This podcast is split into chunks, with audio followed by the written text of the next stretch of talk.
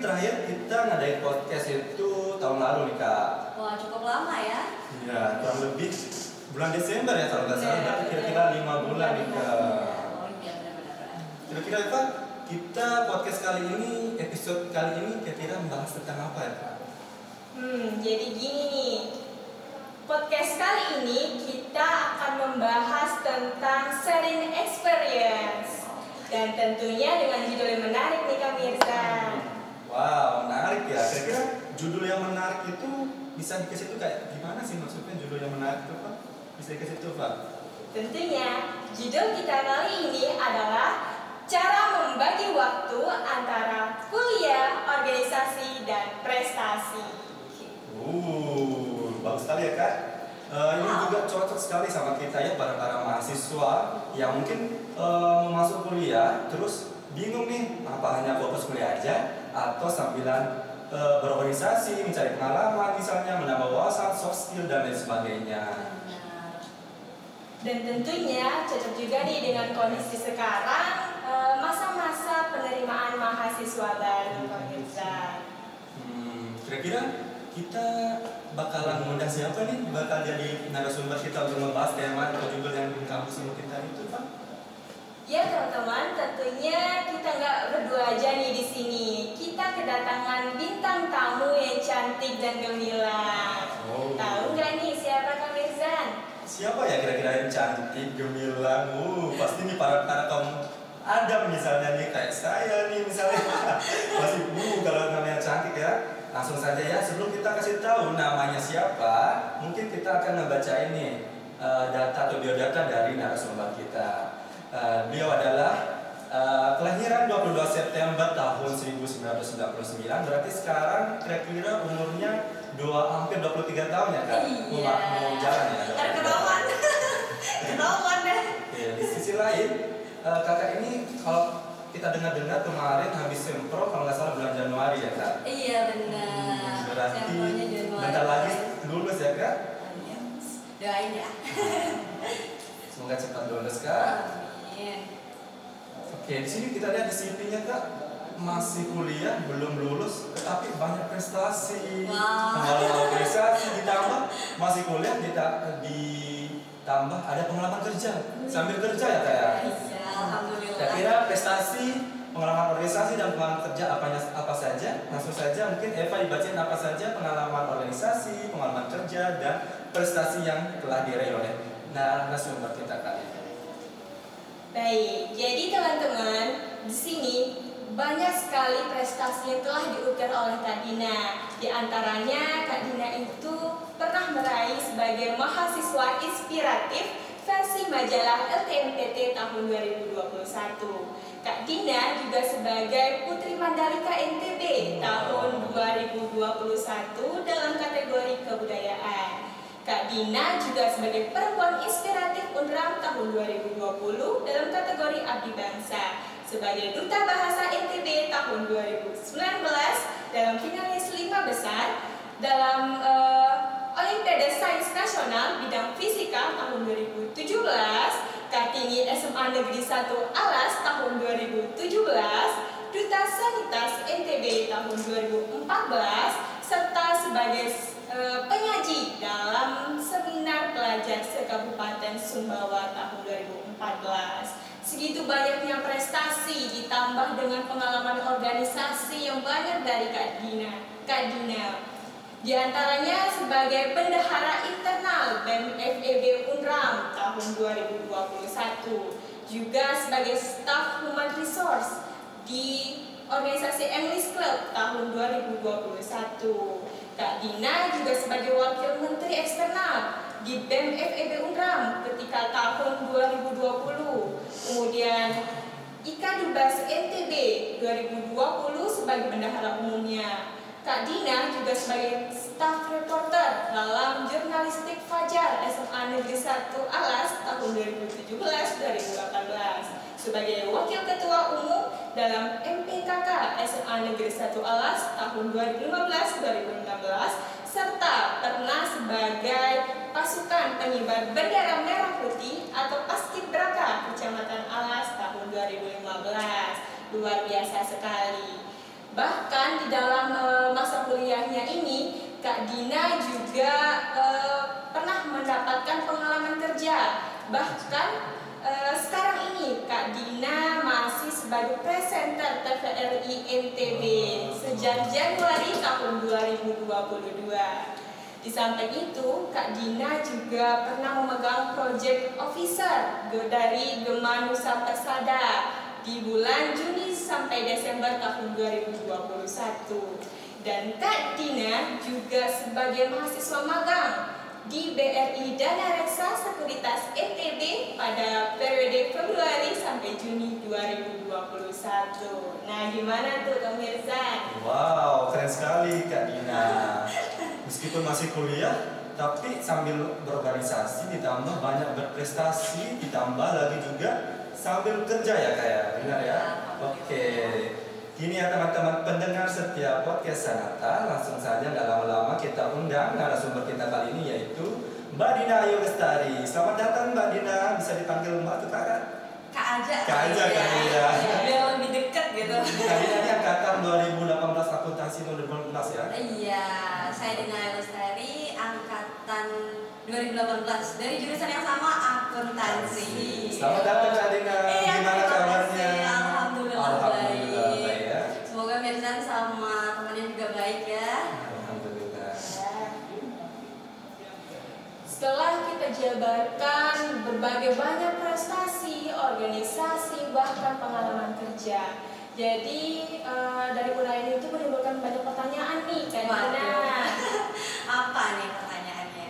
Eh, bagaimana sih eh, tips atau kiat-kiat versi Kak Dina dalam membagi waktu di tengah sibuknya organisasi, kemudian ikut organisasi kuliah, bahkan Kak Dina sempat mengikuti lomba-lomba di tengah-tengahnya. Bagaimana tuh Kak Dina? Boleh diceritakan? Sharing Oke. ya. Boleh banget nih sharing sama teman-teman eh, pendengar setia podcast Sanata, Iya. suara anak akuntansi. Pasti yang dengar bukan cuma anak akuntansi aja, saya yakin nih. Hmm. Karena di sini kita belajar banyak dan saya juga pernah dengar loh beberapa podcast dari Sanata itu memang eh, banyak banget pengalaman bisa kita ambil, banyak banget eh, hikmah yang bisa kita ambil dan mungkin bisa dijadikan pelajaran ke depannya. Dan kali ini saya senang banget nih, terima kasih buat teman-teman yang udah ngundang ke podcast Sanata luar biasa merasa sangat terhormat. Makasih loh. Oke, eh, sebelum saya jawab pertanyaannya yang tadi, ini saya mau cerita sedikit nih bagaimana ketika saya menjadi mahasiswa baru di Fakultas Ekonomi dan Bisnis tepatnya dari jurusan. Nah, jauh sebelum itu teman-teman sekalian, sebelum saya menjadi seseorang yang sekarang yang memang masih harus di-upgrade lagi, eh, dulu ceritanya 2018 nih. 2018, 2018 ini kita sebutnya mahasiswa angkatan gempa. Oh, ya, Masih ingat ya masih. kejadian waktu itu 2018 ketika Lombok dan Pulau Sumbawa Nusa Tenggara Barat saat itu terkena bencana. Waduh. Rasanya masih ada kalau diingat serius. Benar Jadi sekali. saat itu kebetulan eh, mungkin saya sama dengan teman-teman yang lain ada beberapa yang memprioritaskan diri untuk masuk dalam institut lain mungkin Eh, artinya Universitas Mataram bukan pilihan saya yang pertama Eh, saya mengakui itu Universitas Mataram bukan pilihan saya pertama apalagi jurusan akuntansi sebelumnya saya tidak pernah berpikir untuk terjun ke dunia akuntansi karena sebelumnya SMA-nya ini SMA IPA Oh. sains kayak gitu. Cita-citanya ya nggak jauh deh dokter gitu gitulah biasa anak kecil gitu kan. Jadi waktu itu angkatan gempa karena kebetulan saya dari Sumbawa nih teman-teman sekalian. Eh, saat itu waktu ah sedih-sedihnya lah kita sama gempa saat itu. Saat itu saya hampir nggak kuliah karena nggak bisa jauh dari keluarga itu seperti itu jadi eh, waktu itu sempat hampir tidak kuliah di tahun 2018 eh, karena kejadian itu tapi alhamdulillah karena dikuatkan menguatkan diri sendiri menguatkan keluarga juga diizinkan untuk kuliah pemikiran saya saat itu tidak ada menjadi tidak dan ingin ikut organisasi Nah, teman-teman mungkin bisa nanya ke orang-orang yang kenal sama saya. Dulu saya anti organisasi, nggak mau ikut lomba, apa sih? Maunya cuma kuliah aja udah. Istilah sekarang kuliah pulang kuliah pulang gitu. Kupu-kupu. Nggak mau jadi pura-pura dulu. Tapi terjebak juga dalam dilema pura-pura ujungnya. Jadi waktu semester 1 eh, semester 1 saat itu eh, benar-benar gak ikut organisasi sama sekali tapi teman-teman kelas nah jadi ceritanya waktu itu walaupun gempa alhamdulillah Universitas Mataram saat itu terutama di Fakultas Ekonomi dan Bisnis gedung C kebetulan kita anak akuntansi kuliahnya di gedung C itu gedungnya masih normal masih bagus masih layak untuk ditempati saat itu. Jadi kita kuliahnya masih di dalam gedung saat itu teman-teman sekalian. Jadi waktu itu teman-teman saya udah ada yang masuk organisasi kok udah daftar-daftar organisasi. Sampai eh, waktu itu ketika jam istirahat atau jam jam kuliah tapi dosennya nggak ada nih. Dosennya nggak ada tapi eh, kita harus kita masih ada mata kuliah lain jadi nunggu lah dan di situ saya ngerasain bedanya anak organisasi dan bukan anak organisasi. Oh, berarti itu yang menguatkan Kak Dina mau salah satu faktor. Iya, salah satu faktor. masuk organisasi. awalnya memang seperti itu teman-teman sekalian. Jadi waktu itu anak-anak organisasi dengan PDH kebanggaannya WD keren banget tau. Saat itu kita ngeliat eh, orang kuliah dengan pakaian biasa dengan PD dengan dibandingkan dengan orang-orang yang menggunakan PDH itu luar biasa banget menurut saya. Dulu teman-teman saya dengan PDH kebanggaannya dan teman-teman sesirkelnya ketika jam istirahat yuk main ke second. Yuk ke sini yuk ketemu kakak ini. Yuk ke sini kayak yang seneng banget gitu hidupnya. Nggak ada yang dipikirin lagi gitu. Mau kesepian nggak bisa kesepian. Karena temennya banyak gitu kan. Dan dari saya saat itu saya temennya karena itu itu aja. Biasanya itu itu aja. Dan kebetulan teman saya itu anak organisasi juga. Teman-teman seserian saya anak organisasi tapi saya nggak ikut organisasi. Jadi ketika mereka pergi ke sekret ketemu dengan kakak-kakak seniornya saya di kelas. Terus saya ngeliat dari atas gerombolan anak-anak yang menggunakan PDH. Saya ngomong lah sama teman-teman yang nggak ikut organisasi. Jadi banget ya kita nggak ada organisasi. Serius itu eh rasanya ingin mengulang lagi itu nggak mau. Pengennya masuk organisasi dari semester 1 karena ketika saya masuk organisasi di situ saya merasa nyaman dan bisa mengupgrade diri teman-teman sekalian di situ pentingnya organisasi saya menyesal masuk organisasi di semester 2 kenapa nggak dari semester satu gitu gitu jadi teman-teman sekalian eh, pada saat itu masih eh, tentang organisasi. Di saat ikut organisasi pun saya sempat hampir mengeluarkan diri mengundurkan diri. Padahal baru seminggu.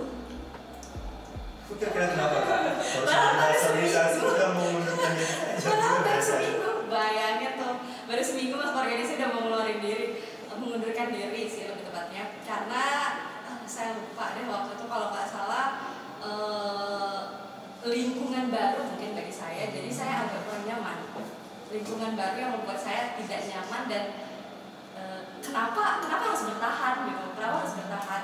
Dan saya mau berterima kasih untuk teman-teman saya. Mungkin ada yang nonton podcast ini juga karena kalian saya bertahan di organisasi saat itu. Terima kasih ya. Terima kasih buat teman-teman saya karena itulah pentingnya eh, teman dalam sebuah perkuliahan menurut saya. Karena kalau kita sendiri itu tidak gimana? Kita butuh orang lain kan. Dan benar. Manusia itu sejatinya makhluk sosial yang tetap butuh orang lain gitu kan? Jadi saat waktu itu saya dikuatkan sama teman-teman saya untuk tetap berada di sini karena ya memang menurut saya masuk organisasi itu nggak mudah dan keluarnya tidak akan semudah itu juga. Tes lah segala macam. Iya, wawancara benar. juga. Jadi orang-orang yang di hadapan saya ini, adik-adik saya berdua ini orang-orang yang luar biasa juga, jauh luar biasa karena mereka sudah mengikuti organisasi sampai sini bahkan aktif. Pasti tahu dong bedanya berorganisasi dan tidak berorganisasi sebelumnya. Ada ya apa impact outputnya kita masuk organisasi. Salah satunya ini pengalaman, salah satu pengalaman sama pelajaran baik kita. Benar. Itu bukan cuma saya sendiri loh, semua anak-anak anak-anak organisasi juga pasti mengatakan hal yang sama. Nah, jadi buat adik-adik maba jangan pernah berpikir dua kali untuk masuk organisasi. Berpikir dua kali untuk tidak masuk organisasi itu mungkin, tapi berpikir dua kali untuk tidak masuk organisasi itu jangan deh menurut saya. Karena organisasi itu memang sangat amat penting. Tapi eh, saya ada beberapa pengalaman yang mungkin bisa saya share terkait dengan organisasi ini dulu terkait dengan organisasi dulu nih. Eh, ketika kuliah eh, menjadi memilih menjadi mahasiswa kupu-kupu kuliah pulang kuliah pulang itu mungkin pilihan teman-teman nih tapi ketika teman-teman mau eh, mau terlibat dalam sebuah organisasi itu luar biasa karena dampaknya besar sekali Benar sekali. informasi penting itu akan diketahui oleh anak organisasi terlebih dahulu dibandingkan yang tidak ikut organisasi yang tidak ikut organisasi pasti nanyanya ke anak-anak organisasi kan Pasti kan. pusatnya informasi anak organisasi Benar. setuju kan ya banget. nah Benar. Jadi terkait dengan perlombaan itu anak organisasi tahu lebih dulu tahu? Mereka ya? Ya menyebarluaskan informasi ke yang ke mahasiswa-mahasiswa. benar banget. Selain itu orang-orang dari pihak luar juga pasti nyarinya anak organisasi untuk memberikan informasi terlebih dahulu. Nah di situlah teman-teman sekalian ketika kita mau kuliah berorganisasi dan berprestasi itu udah sejalan. Kita kuliah nih kita masuk organisasi nih kita dapat informasi banyak banget ketika kita sudah menjadi anak organisasi. Informasi itu tidak hanya informasi tentang perkuliah eh, tidak hanya informasi tentang perkuliahan organisasi organisasi lain maksud saya. Ada juga tentang lomba-lomba beasiswa beasiswa itu kan pasti anak organisasi. Apalagi biasanya beasiswa ini nyarinya anak-anak yang eh, sudah ada pengalaman untuk berorganisasi. Benar banget kan dari beberapa beasiswa yang saya ketahui nih pasti salah satu syaratnya itu e, berorganisasi juga. Ada pengalaman berorganisasi ataupun aktif dalam sebuah organisasi. Jangan masuk doang numpang nama doang tapi nggak aktif kan nggak lucu ya. Nggak lucu nih teman-teman sekalian. Nah jadi ketika e, udah bisa masuk organisasi udah kuliah alhamdulillah udah kuliah di kampus tercinta E, oh iya saya awalnya bilang beneran itu bukan pilihan pertama saya Iya. beneran memang bukan pilihan pertama saya tapi saya sangat bersyukur menjadi bagian dari beneran Wah. karena eh, di sini saya banyak itu loh. Serius Di- karena Undelam lah saya bisa begini juga. Jika saya kuliah di luar mungkin saya tidak menjadi seperti ini gitu. Undelam menghargai saya. Itu yang saya senangi Undelam menghargai saya fakultas saya menghargai saya. Artinya apa teman-teman sekalian? Ketika kalian mempunyai kelebihan skill dan lain sebagainya kalian akan tetap dihargai. Bagaimana kalian bisa menunjukkan itu dengan cara yang baik menampilkan itu dengan cara yang baik kalian akan dihargai. Begitulah fakultas saya universitas saya universitas kita. Sangat menghargai eh, mahasiswa-mahasiswa yang memiliki kemampuan dan berprestasi tentunya. Mungkin teman-teman bisa lihat beberapa informasi di eh, Instagramnya Universitas Mataram maupun Fakultas eh, Ekonomi itu pasti menghargai mahasiswanya yang berorganisasi. Nah, kita lanjut nih teman-teman sekalian. Eh, tadi kuliah udah nih, organisasi udah, yakin diri aja di organisasi itu. Kalaupun misalnya nanti di tengah jalan ngerasa jenuh dan kok saya nggak berkembang, ubah mindset saat itu. Waktu itu saya ikut organisasi, ya udah ikut aja. Nggak ada mikir mau ikut lomba, nggak ada sama sekali. Itu, tapi saya ikut lombanya sebelum ikut organisasi. Jadi eh, 2019 eh, 2019 ya 2019 eh, saya mengikuti mengikuti pemilihan duta bahasa tingkat Nusa Tenggara Barat itu karena saya kesel sama diri saya. Keselnya Kesel kenapa? karena saya nggak ikut organisasi. Jadi nggak ada yang bisa dibanggain. Terus mau nyari sesuatu yang bisa dibanggain. Waktu itu saya mau ikut eh, karya ilmiah tapi saya ngerasa bidang saya tidak di sana. Saya mencoba beberapa kali. Saya mencoba beberapa kali tapi saya banyak gagal di sana jadi saya pikir oh mungkin saya tidak di sini. Saya mencoba move ke yang lain coba ikut bisa-bisa lah ikut bahasa dan lain sebagainya. Alhamdulillah libur besar di sana gitu. Dari situ eh, saya masuk organisasi. Eh, di sana saya diterima di organisasi pertama saya di BPPB eh, saat itu jadi di sana kita sudah punya skill nih. Kita tahu kita diketahui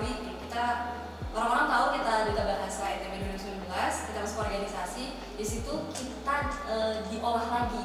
Kita secara tidak langsung lingkungan eh, mengolah skill kita dengan sendirinya. Di situ. Ketika kalian sudah punya skill kalian masuk organisasi itu nilai tambah plus plus plus plus banget. Tapi ketika kita merasa dengan pengen masuk organisasi tapi bukan nggak punya skill ya teman-teman sekalian kadang kita memang belum kenal sama diri kita sendiri gitu. Kita nggak tahu nih skill kita di mana. Saya aja gagal berkali-kali dulu baru tahu uh, minat saya tuh sebenarnya di mana gitu. Uh, jadi nantinya organisasi itu secara tidak langsung lingkungan akan uh, mengolah diri kita sendiri ke depannya. Jadi ketika kita sudah di sudah kuliah nih organisasi dapat informasi ikut perkuliahan uh, ikut perlombaan pasti atau mungkin kebanyakan ya teman-teman sekalian nggak langsung menang tapi suatu saat nanti pasti menang gitu. seperti itu kenapa saya bisa uh, sampai segininya? Karena lingkungan juga.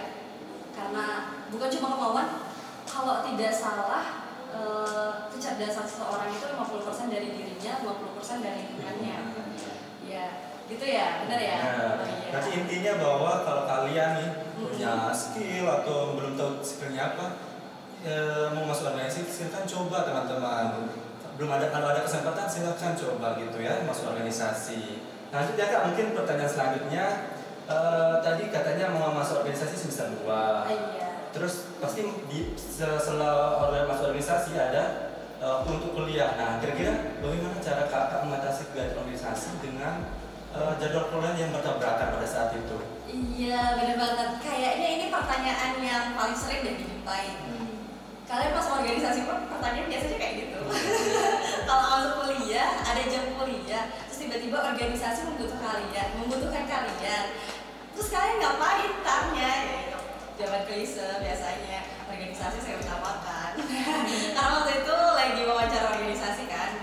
Oke, jadi kalau dari pengalaman saya teman-teman sekalian saat itu kebetulan saya orangnya 50% kuliah, 50% organisasi. Enggak nih, 60% kuliah, 40% organisasi saat itu. Jujur saya mengatakan begitu.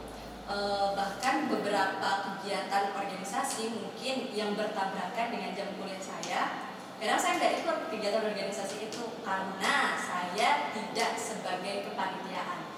Jadi saya jarang banget ngambil e, memposisikan diri sebagai seorang panitia saat itu. Walaupun ditunjuk kadang nggak dulu jawaban saya nggak dulu jawaban saya. Karena saya tahu bukan karena saya melalaikan organisasi saya tidak. Kemungkinan besar kegiatan itu bagi saya dampaknya akan seperti apa. Karena saya saat itu kuliahnya full dari jam 7 sampai jam 12 dan kemungkinan kegiatan itu ada di pagi hari.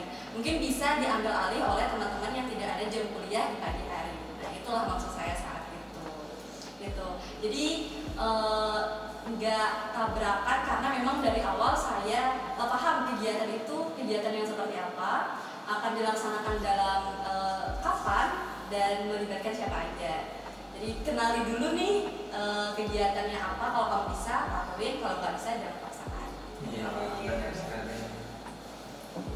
jadi uh, berdasarkan pengalaman juga nih kak. Mm -hmm. uh, mereka yang tidak mengikuti organisasi sering bertanya-tanya kalian kenapa sih sibuk emang itu uh, ada manfaatnya di dunia kerja emang diminta uh, nanti uh, kalian itu itu ditanyain organisasi apa sih kalian ikuti di dunia kerja uh, saat pelamaran itu yes. tapi uh, menurut pandangan dari Kak Dina sebenarnya bagaimana sih benefit dari mengikuti organisasi terhadap peluang karir di masa depan ini Kak? Oke, pertanyaannya cukup uh, ini ya karena saya juga punya adik. Nanyanya juga gitu. Ngapain sih sok sibuk banget di organisasi? Ngapain sih sibuk banget di organisasi? Oke okay.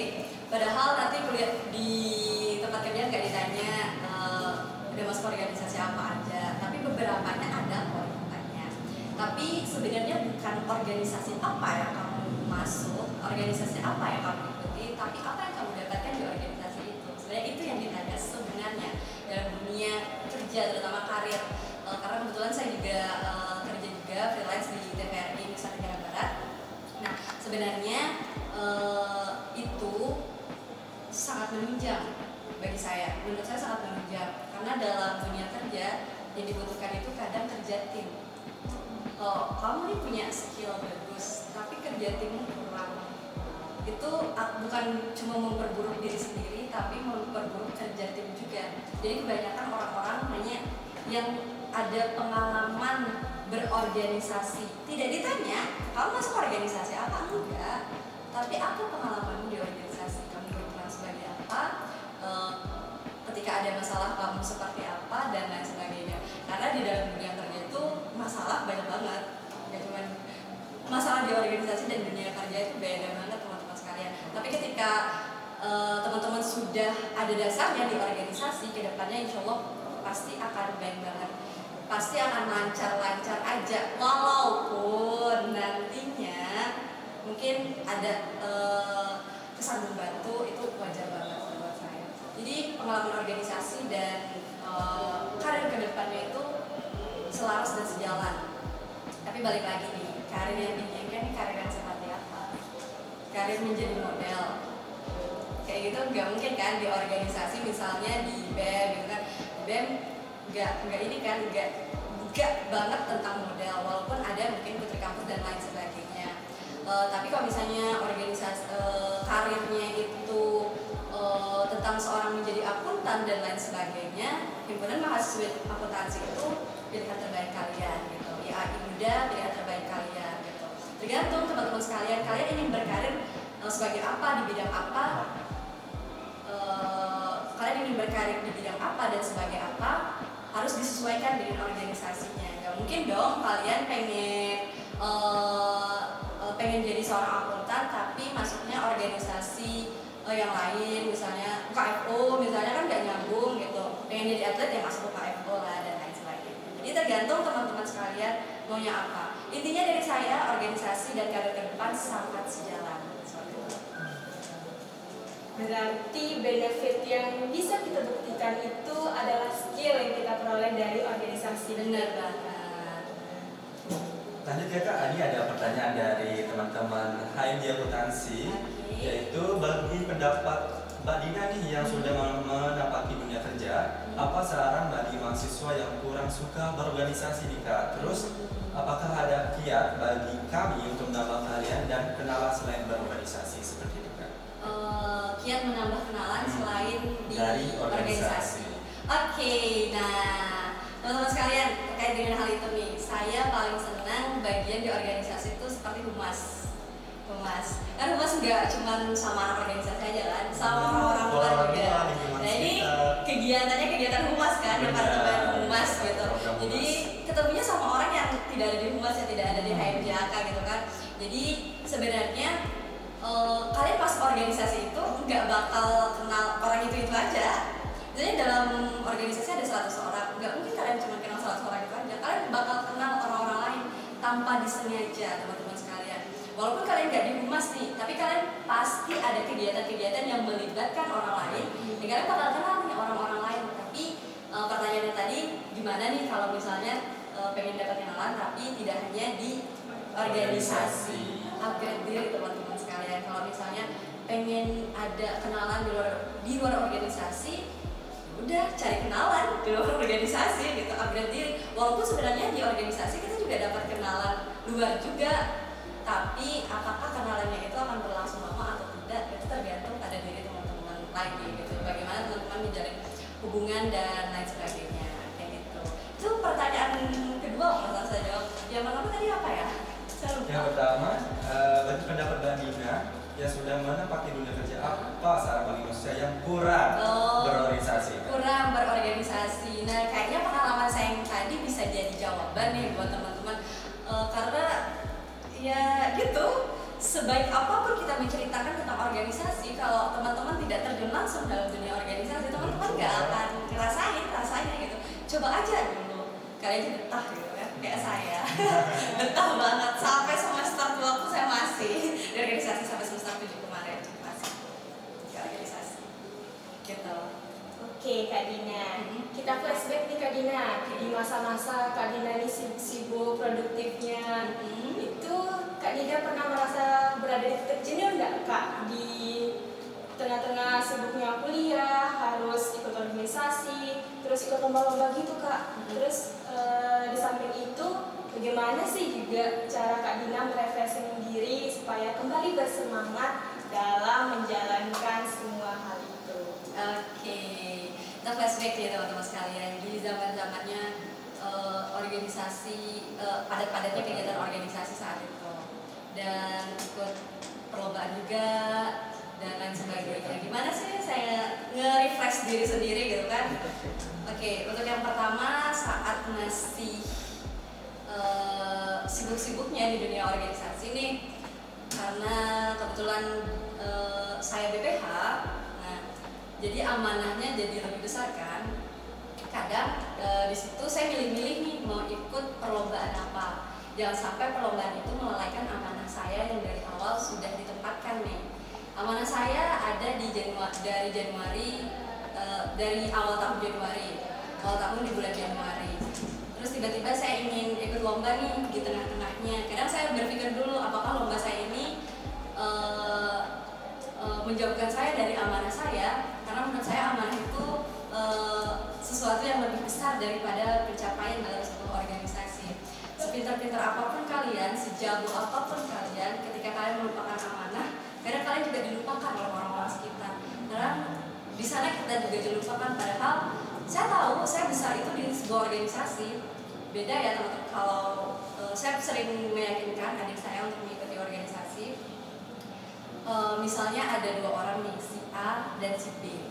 Keduanya mengikuti lomba yang sama. Keduanya menang nih, tapi yang disoroti pasti anak organisasi. Kenapa? Karena anak organisasi ini pasti punya value yang e, berbeda dengan anak yang tidak organisasi. Orang-orang pasti penasaran gimana sih cara bagi waktu antara organisasi dan e, berprestasi seperti itu. Dan lebih dikenang itu, lebih akan dikenang itu anak organisasi sebenarnya. Karena mereka punya banyak teman dari mulut ke mulut nah dari mulut ke mulut dia dia pasti bakal ada apa ya kalau bahasanya lebih terkenal sih orang-orang yang sudah terkenal di awal di organisasi ketika dia memenangkan suatu lomba dia akan dikenang selamanya. Pasti dia aja nih yang diundang. Tapi ketika orang ini ikut lomba tapi tidak ikut organisasi jarang tuh ada yang undang kalau e, sejauh yang saya lihat jarang ada yang undang kalau diundang Uh, ya alhamdulillah kan. Tapi kebanyakan anak organisasi yang diundang teman-teman sekalian. Karena memang berorganisasi itu tantangan sangat tantangan dan menantang buat kalian yang suka tantangan ikut organisasi itu salah satu yang harus kalian ikuti Gitu. Jadi gitu teman-teman, organisasi itu dalam tanda kutip sebagai memperjelas jejak kaki kita di dunia perkuliahan dan prestasi. Bener banget. Sebelum lanjut nih Oke. mungkin bisa diminum dulu Oke, ya. boleh. Ayo kita minum. Istirahat dulu bentar. Oke. Lanjut. Benar. Jadi kalau bicara tentang kuliah, organisasi, prestasi, karir itu sebenarnya nggak cukup cuma beberapa puluh menit sebenarnya. Oke. Oke, kita lanjut aja nih. Uh, semenjak COVID nih kita Oh, iya. tentang COVID ya selama pandemi COVID-19 kita ada belajar di rumah daring kan. Nah, menurut kalian apakah belajar daring tetap efektif kah bagi mahasiswa khususnya bagi Kak Dina sendiri? Lalu bagaimana cara Kak Dina mengoptimalkan uh, kegiatan belajar mengajar di rumah selama darurat COVID-19? Oke, ini lebih ke perkuliahan ya teman-teman sekalian selama COVID-19.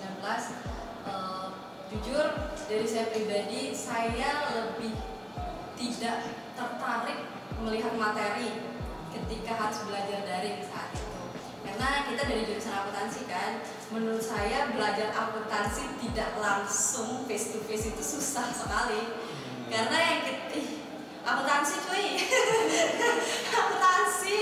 Kamu harus dijelaskan teman-teman bakal ngerti sendiri. Kayaknya bukan saya sendiri deh yang rasain tapi ada beberapa teman saya juga yang eh, masih sering mengupgrade ilmu-ilmu akuntansinya. Cuman kalau di saya pribadi saat itu benar-benar pembelajaran daring itu sangat eh, kurang di saya saya kurang memahami itu ya jadi sebenarnya semester awal eh, dengan sistem daring itu nilai saya banyak yang anjlok dan di situ saya balas dengan sebuah perlombaan. Jadi dalam diri saya, ketika saya eh, dapat sesuatu yang menurut saya kurang, saya harus balas dendam. Saya harus balas dendam.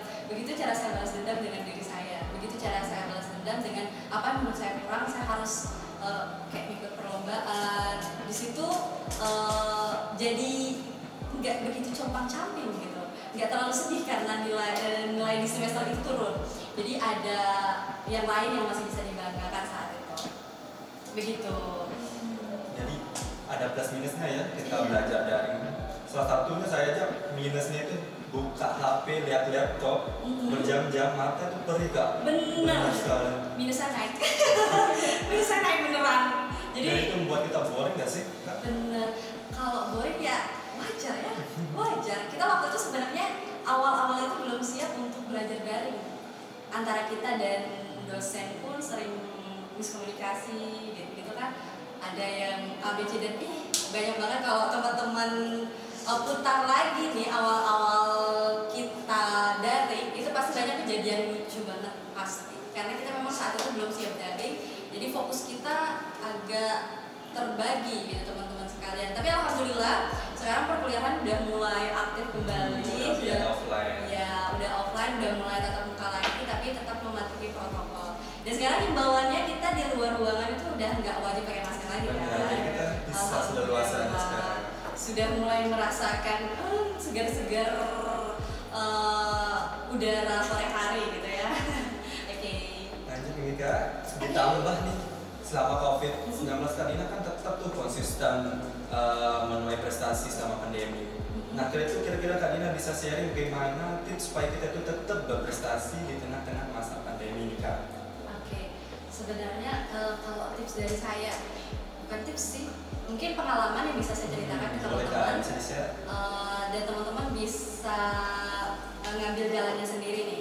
Jadi saat eh, COVID-19 saat itu, seperti yang saya ceritakan sebelumnya, eh, di situ awal nilai saya anjlok, ada nilai C, ya, yang pasti nggak bisa kumpul. Sedih banget, sedih banget pokoknya. Sedangkan cita-cita kita saat itu ya mahasiswa mana saya nggak mau kumpul. Pasti semuanya mau lah. Jadi saat itu eh, eh, tips dari saya, oke tips dari saya nih ada sesuatu yang meresahkan dalam diri teman-teman. Kayak saya waktu itu, saya resah nilai saya ada IFC, saya resah saya nggak bisa kumlot, saya resah nggak bisa eh, dapatin apa yang saya mau. Jadi saya mencari eh, jalan lain untuk menutup rasa resah saya itu. Jadi mencoba untuk eh, ikut perlombaan. Eh, mungkin teman-teman taunya ikut lomba menang, lomba menang, tapi ada banyak lomba juga yang saya ikuti dan tidak menang dan jangan berhenti untuk mencoba capek sih capek kalau capek istirahat jangan berhenti itu aja dari saya gitu teman-teman sekalian Jadi gitu teman-teman, jangan coba, eh, jangan takut untuk mencoba. Cobalah sesuai passion juga termasuk. Kemudian eh, apa yang kalian sukai ikuti bidangnya. Jadi banyak perlombaan yang disediakan eh, baik universitas bahkan di luar pun bisa kita ikuti. benar sekali Oke teman-teman mungkin hanya itu dari kami karena pukul jam sudah menunjukkan hampir jam 12 teman-teman tak terasa ya kak sudah hampir Yes, sejam kita ngobrol bincang-bincang gitu. Eh, sebelum kita tutup mungkin Kak, ada kata-kata atau gimana buat saran nih para para mahasiswa atau bahkan sekarang kan lagi ada masa- mahasiswa baru tuh mungkin Iya. bingung mau kuliah aja atau fokus eh, sambil berorganisasi gitu kak mungkin ada kata-kata buat mereka kak Oke, Eh, pesan saya untuk calon-calon mahasiswa baru Universitas Mataram tepatnya ada untuk mahasiswa Fakultas Ekonomi dan Bisnis. Eh, teman-teman, jadi sebelumnya nih saya jadi ingat setiap PKKMB dari dulu sampai sekarang, dari dulu sampai tahun kemarin itu MC-nya selalu saya di tingkat fakultas. Saya selalu banyak ngomong sebenarnya tentang organisasi karena di sana kan ada pengenalan organisasi kan saat PKKMB itu secara online waktu itu dan mungkin tahun ini bisa offline ya kali ya iya udah offline kalau udah ada offline. suratnya mungkin offline Mantap. jadi buat teman-teman mahasiswa baru kalian bakal rasain kalian bakal lihat nih nanti kakak-kakak tingkat kalian bagaimana giatnya mereka eh, menyambut kalian tentunya. Kita nih eh, ikut organisasi nih untuk mengabdi ya. Kita bisa dibilang kita mengikuti organisasi itu untuk mengabdi mengabdi ke fakultas dan mengabdi kepada mahasiswa tentunya. Menjadi pelayannya mahasiswa menjadi pelayannya fakultas gitu tuh. Jadi buat teman-teman mahasiswa baru yang pernah saya katakan sebelumnya jangan pernah berpikir dua kali untuk mengikuti organisasi. Berpikir dua kali untuk tidak mengikuti organisasi dan Terakhir dari saya teman-teman sekalian untuk teman-teman mahasiswa baru maupun mahasiswa lama atau siapa pun yang mendengar podcast Sanata ini, eh, teman-teman eh, terkait dengan kuliah, organisasi, prestasi dan karir, hal itu bisa teman-teman imbangi, hal itu bisa teman-teman eh, dapatkan ketika satu teman-teman mengenal diri sendiri. Kita tidak bisa memaksakan kita untuk menjadi si A, kita tidak bisa memaksakan diri kita untuk menjadi si B, karena tidak fair rasanya ketika kita punya penggaris sendiri tapi menggunakan penggaris orang lain untuk mengukur diri kita sendiri seperti itu. Wah,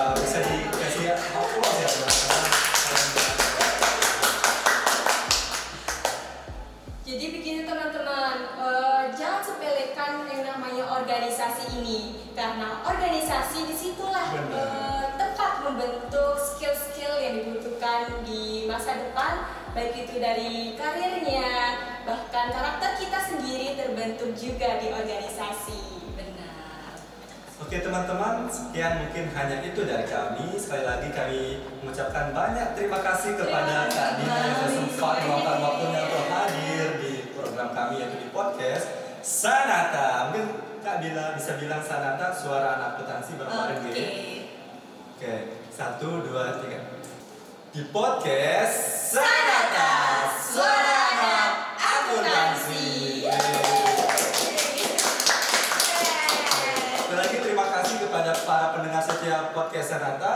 Tunggu episode-episode kita selanjutnya. Bye bye guys. Guys.